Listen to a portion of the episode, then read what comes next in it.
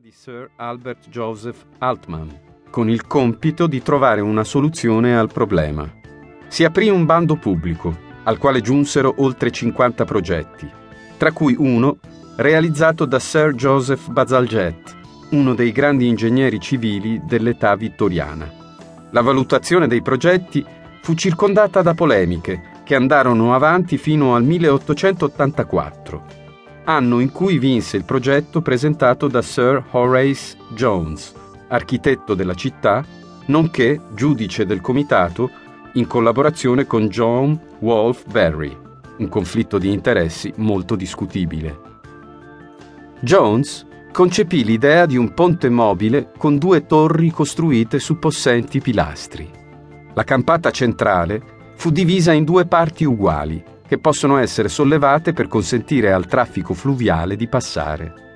Le due campate laterali, invece, sono costituite da due ponti sospesi fissi, ancorati alle due rive del Tamigi.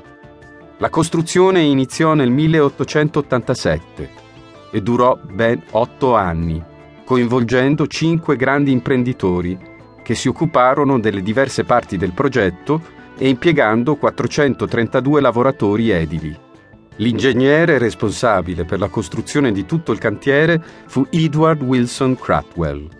Due imponenti fondamenta, contenenti oltre 70.000 tonnellate di cemento, furono affondate nel letto del fiume per sostenerne la costruzione. Oltre 11.000 tonnellate di acciaio furono utilizzate per le torri e i camminamenti. Questo fu poi rivestito con granito della Cornovaglia e pietra di Portland, sia per proteggere la carpenteria metallica sottostante, sia per dare al ponte un aspetto più piacevole. A completare il ponte furono inserite delle passerelle pedonali sospese che collegano le due torri. Jones morì nel 1886 e fu quindi George Stevenson che si occupò di portare avanti il progetto. Stevenson, inoltre, fece anche delle modifiche, sostituendo le facciate in mattoni idea di Jones, con lo stile gotico vittoriano più costoso e più ornato. Questa scelta rese il ponte un punto di riferimento riconoscibile ed ebbe lo scopo di armonizzarne l'aspetto con la vicina Torre di Londra.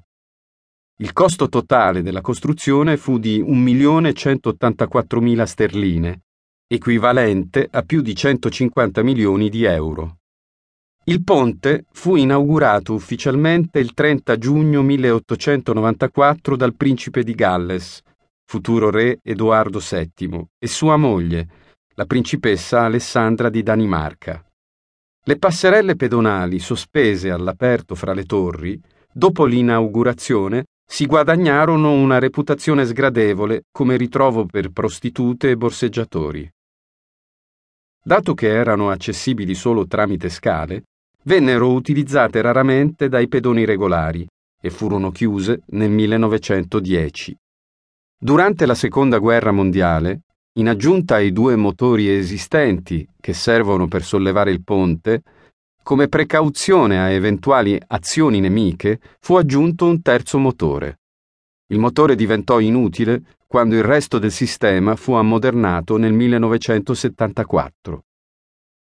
Nel 1974, infatti, il meccanismo d'apertura del ponte venne in gran parte sostituito da un nuovo sistema di azionamento elettroidraulico. Nel 1982 si inaugurò il Tower Bridge Exhibition, ospitato nelle torri gemelle del ponte, nei camminamenti sopraelevati e nelle sale macchine vittoriane. Queste ultime ospitano ancora i motori a vapore e alcune delle macchine idrauliche originali. Un sistema informatico è stato installato nel 2000 per controllare il sollevamento e l'abbassamento delle due parti del ponte. Sistema molto moderno, ma che si è dimostrato inaffidabile, bloccando il ponte in posizione aperta o chiusa in diverse occasioni nel corso del 2005, fino a quando i suoi sensori sono stati sostituiti. Nell'aprile 2008 è stato avviato un lifting del ponte, costato 4 milioni di sterline, e terminato nel 2012. Il lavoro ha comportato la rimozione della vernice esistente